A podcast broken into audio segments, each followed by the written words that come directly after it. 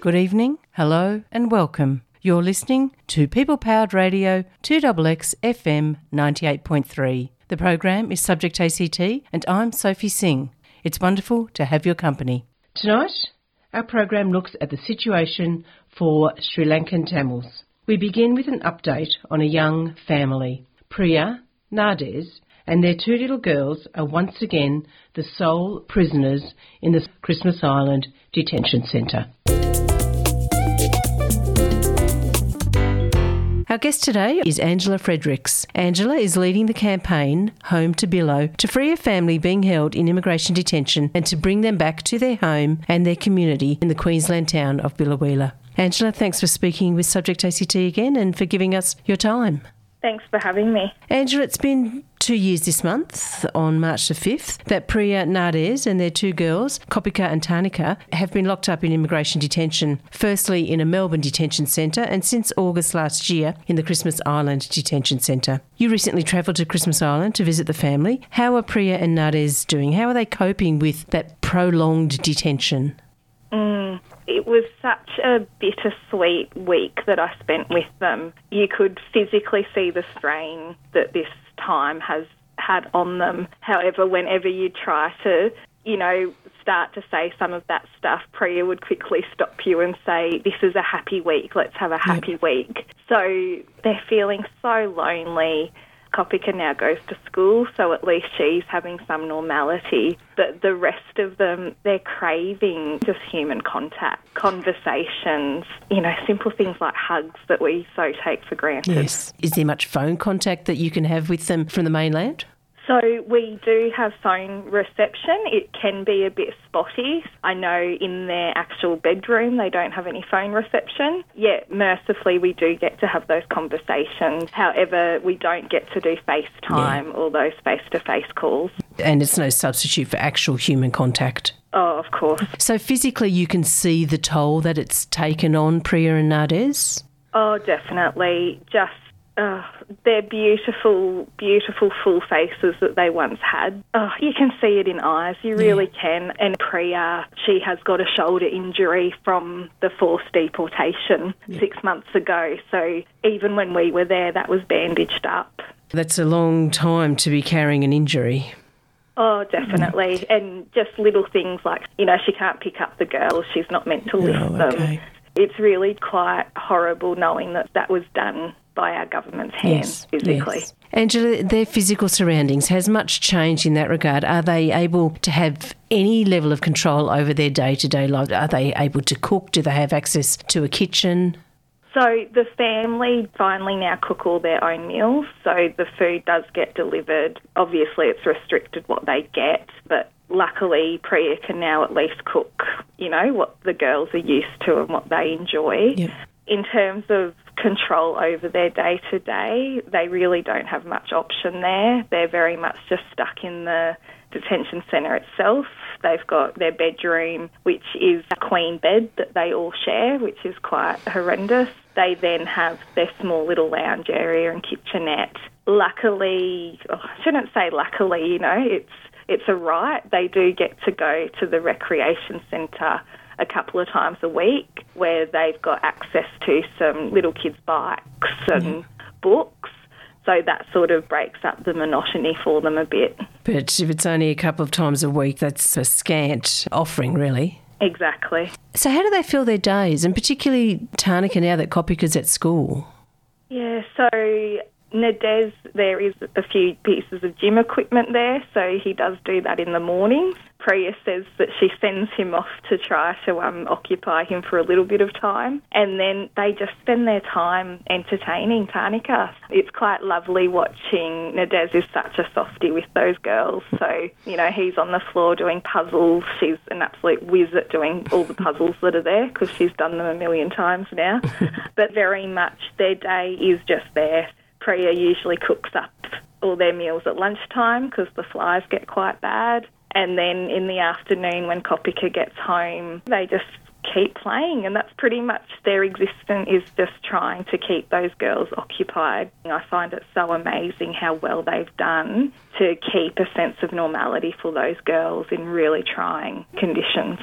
Angela, when we spoke late last year, you'd mentioned that you had seen changes in the two girls, that Kopika had lost some of that exuberance and joyfulness, and that, that there were instances of anger around her situation, and that uh, Tanika was very clingy and reacted fearfully when either Priya or Nades left the room. How are the girls? Did you see more changes in your recent visit, changes that you couldn't just attribute to the fact that they're just growing up? I think Tanika, there's still definitely that clinginess. So she absolutely cannot have her parents out of her sight. She yeah. has to be able to see one of them. In saying that, I also have then seen what I would call quite an inappropriate attachment in terms of there's a real lack of awareness of stranger danger. So, particularly, they've got multiple different guards that are always on with them, and just watching Tanika does run up to sort of all of them now so, in terms of that kid's normal resistance to, oh, is this a safe person, yeah. that sort of has gone out the window for her a bit. With Kopika, I think the thing that really gets me with her is she holds on to you, especially when she knew our visits would be over. She quite forcefully grabs you and clings to you. And it was on our very last visit while we were there, which just broke my heart. As we were saying goodbye, she said to me, Take me with you. And I had to say, Oh, you, you know, yeah. you need to stay with mum and dad.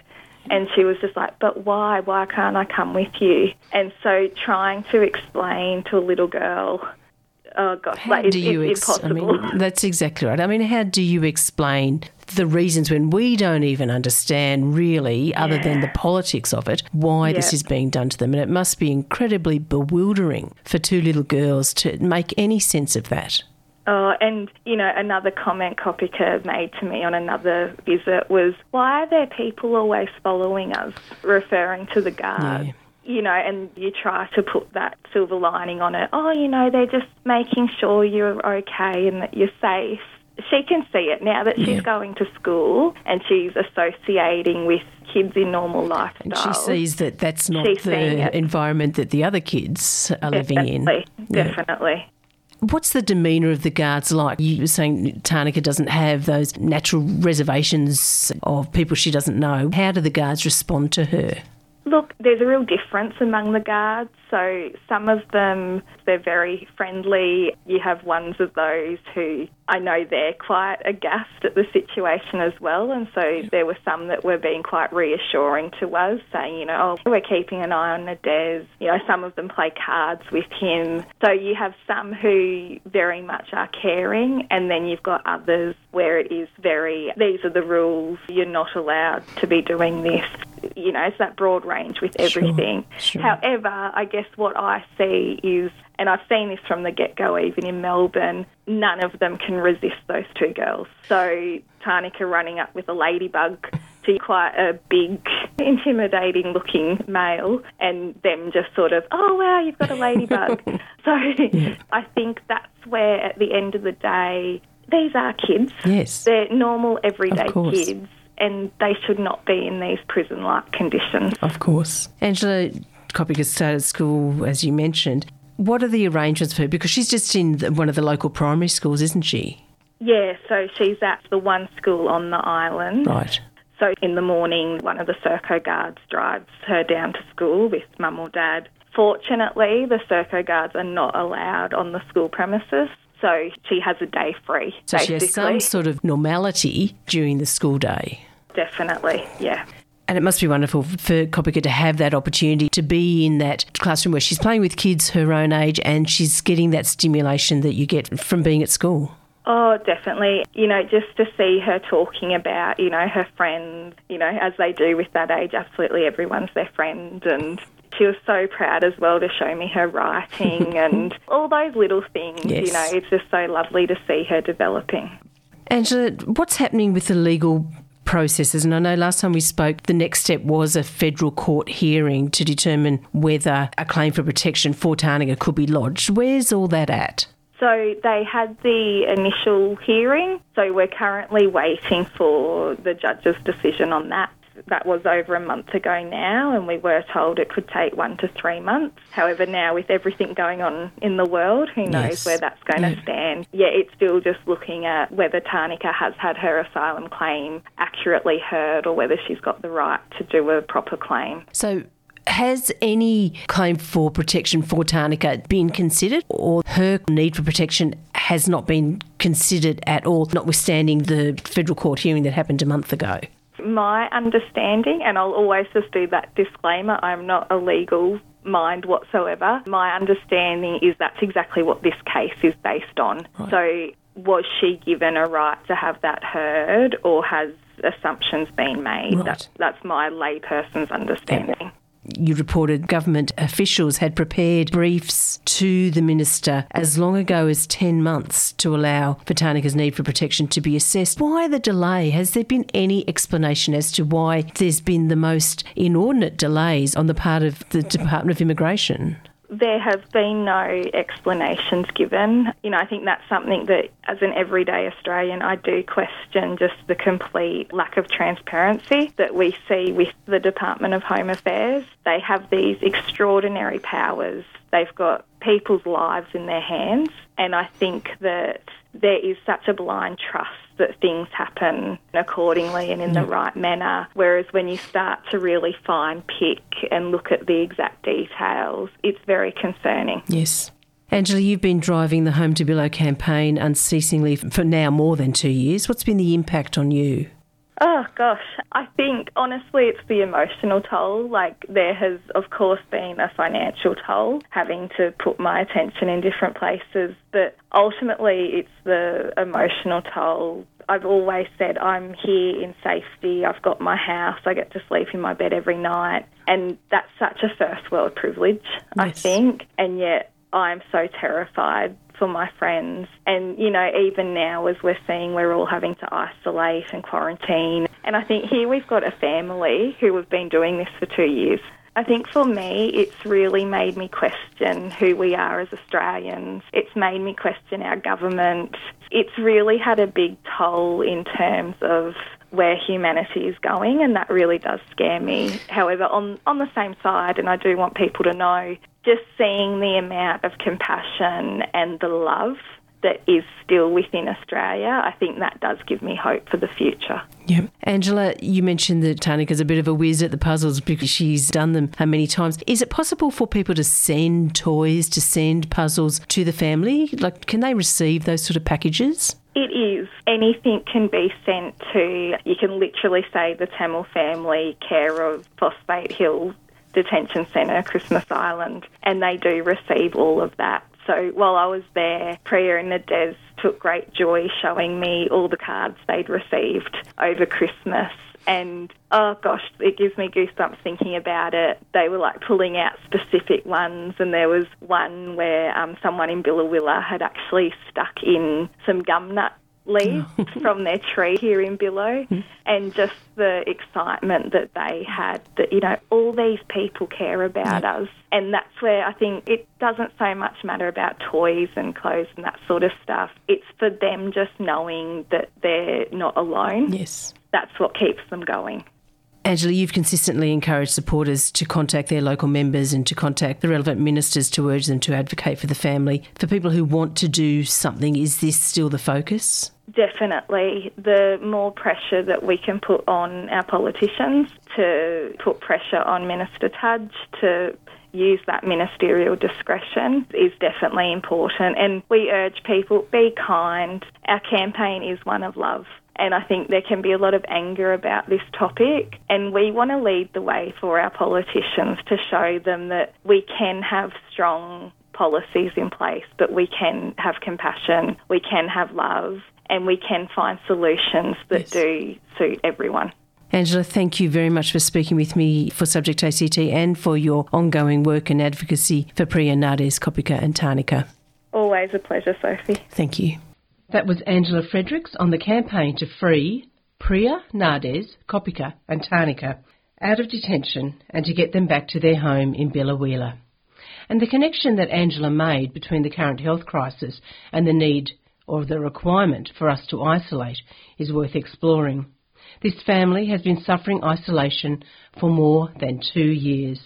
Hundreds of people still trapped in PNG and Nauru under Australia's offshore detention regime have been in isolation effectively with declining mental and physical health for close on seven years. Is it possible that this health crisis might create a space where compassion can dictate our treatment of people who come to Australia by boat seeking asylum? If you've just tuned in, you're listening to People Powered Radio 2XX FM 98.3 and the program is Subject ACT with me, Sophie Singh. Priya and Nades were among thousands of Sri Lankan Tamils who have fled their homeland over the years of conflict and since 2009 when the Sri Lankan military launched a final brutal assault to destroy the Tamil Tigers. Our second segment tonight looks at that conflict and its history.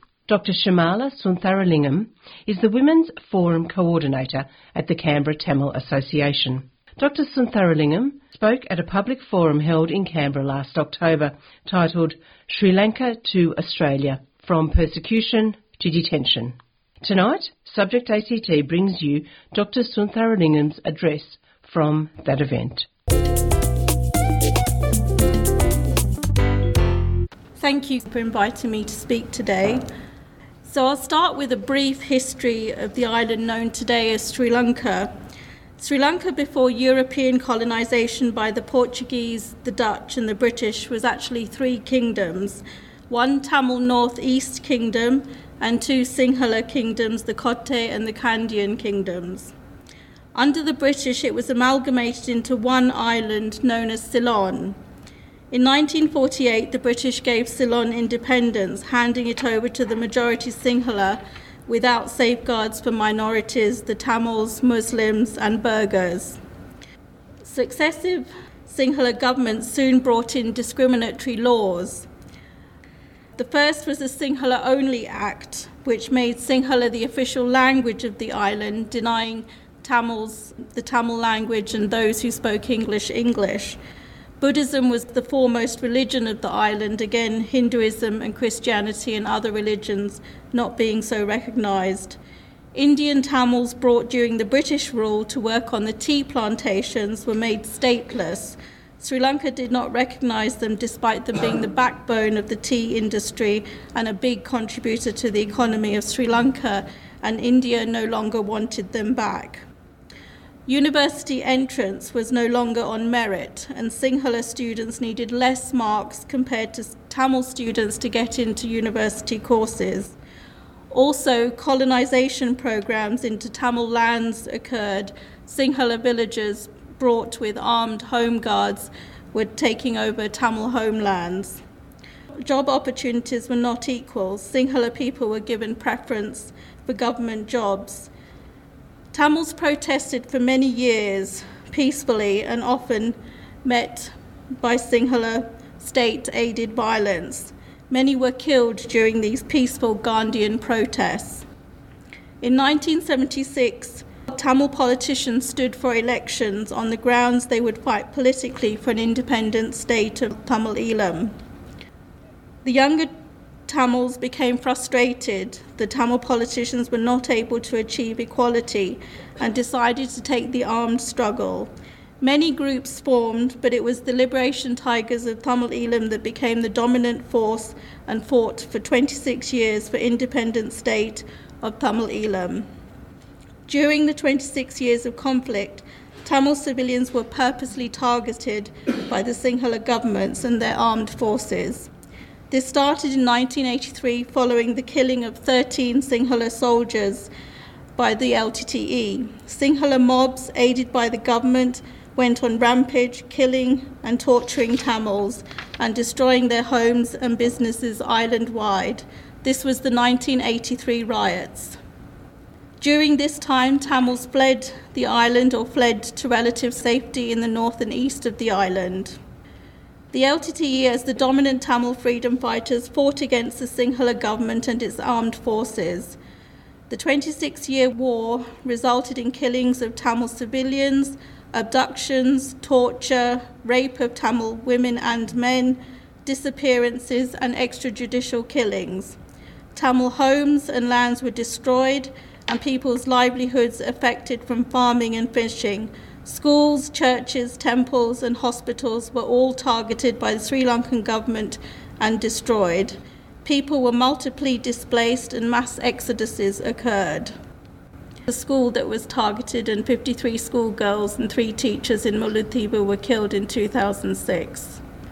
And we know that there are several cases of rape of the women before they were shot dead. Tamils who could leave the island led by air and boat, now as refugees in many foreign countries seeking asylum. 2009 was the culmination of the war, and despite no fire zones being set up to give safety for Tamil civilians, Sri Lankan armed forces purposely targeted those protected areas, and in total, it is estimated between 70,000 to 100,000 Tamils were killed alone in 2009. Tamil civilians who surrendered to the Sri Lankan armed forces were detained in camps. Surrendered LTT boys and girls were extrajudicially killed by the armed forces and prior to this tortured, raped, and then shot dead. The families of the disappeared have reported that 20,000 Tamils are missing to date. Many more may not be registered. Even today, 981 days, Tamil families are protesting for the disappeared. Since 2009, large army camps and navy camps exist in the north and east of the island. One in three of the northeast population being armed personnel, with 16 out of the 19 divisions of the Sri Lankan army stationed in the north and east of the island. This heavy military presence in the Tamil areas has resulted in many internally displaced Tamils unable to return to their homes and lands to restart their livelihoods and remain displaced. Tamils continue to disappear, be tortured by the armed forces, and rape continues. The military are involved in all aspects of life in the north and east, involved in preschools, schools, farming, and fishing. Um, we know to date from 1992 to 2019, 19 journalists who've reported on the human rights situation in north and east of Sri Lanka have been killed. Tamils abroad protesting for the disappearances and demilitarisation of the northeast are also intimidated. This was in the UK when there was a demonstration outside the Sri Lankan High Commission in London. Tamil protesters, even abroad, are under surveillance. So, as I said, one in three of the population of the northeast is military. 16 of the 19 divisions of the Sri Lankan army are stationed in the north and east. Also, because of the heavy military presence, Sri Lankan military have set up luxury hotels, they do farming, they have golf courses, and they are running the north and east. The high military presence is intimidating to civilians and continues the culture of fear amongst the community. White bands continue to abduct Tamils and they disappear. US State Department report that there is still impunity, arbitrary detention, unlawful killings, tortures, sexual abuse, and media intimidation. This was in 2018. Tamils peacefully protest around the north and east to ask for their lands to be returned so they may go home and restart their lives. Even this last few months, there are still incidences happening. Dr. Siva Ruben, a senior Tamil doctor investigating war crimes, has been arrested by the Terrorism Investigation Department and has been moved from northern Sri Lanka to Colombo. Even politicians are summoned by the Terrorism and Investigation Department. And even just this week, more human skeletal remains have been uncovered in Mullaitivu in northern Sri Lanka. There is clear research that Tamils who are returned from other countries due to failed asylum cases are arrested in Colombo airport, presented to Negombo court, and have to report to the local police monthly. The International Truth and Justice Project in 2015 and the US State report in 2018 has clearly documented that Tamil refugees returned to Sri Lanka are detained, tortured and or sexually abused and some have to pay ransoms to escape again. The Sri Lankan government and its army and navy are also party to the Tamils fleeing for safety. They take large bribes in order to send the boats abroad. Tamils abroad, as I've already mentioned, are under surveillance. Protesters in the north and east are under surveillance and are harassed. No war criminals have been brought to justice to date. The Sri Lankan government refuses to have an independent international investigation into what we call a genocide of the Tamils, which started in 1948 to date. Foreign countries such as Australia appear to be blinkered to the Sri Lankan government even 10 years after the end of the war. It is not safe for Tamils to return back to Sri Lanka. Thank you. That was Dr. Shamala Suntharalingam from the Canberra Tamil Association speaking at a public forum in Canberra last October.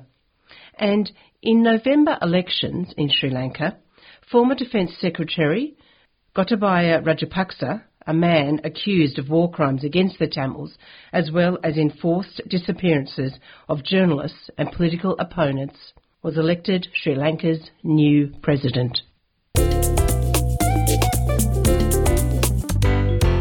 That brings us to the end of tonight's program. I hope you've enjoyed it. Tune in to Subject ACT next Tuesday night at 6:30 and every Tuesday. If you can't tune in, you can always stream us live or on demand at the 2XX website. Just go to 2xxfm.org.au or you can listen or listen again to the podcast. Just search Subject ACT on SoundCloud. Thanks for listening. Good night.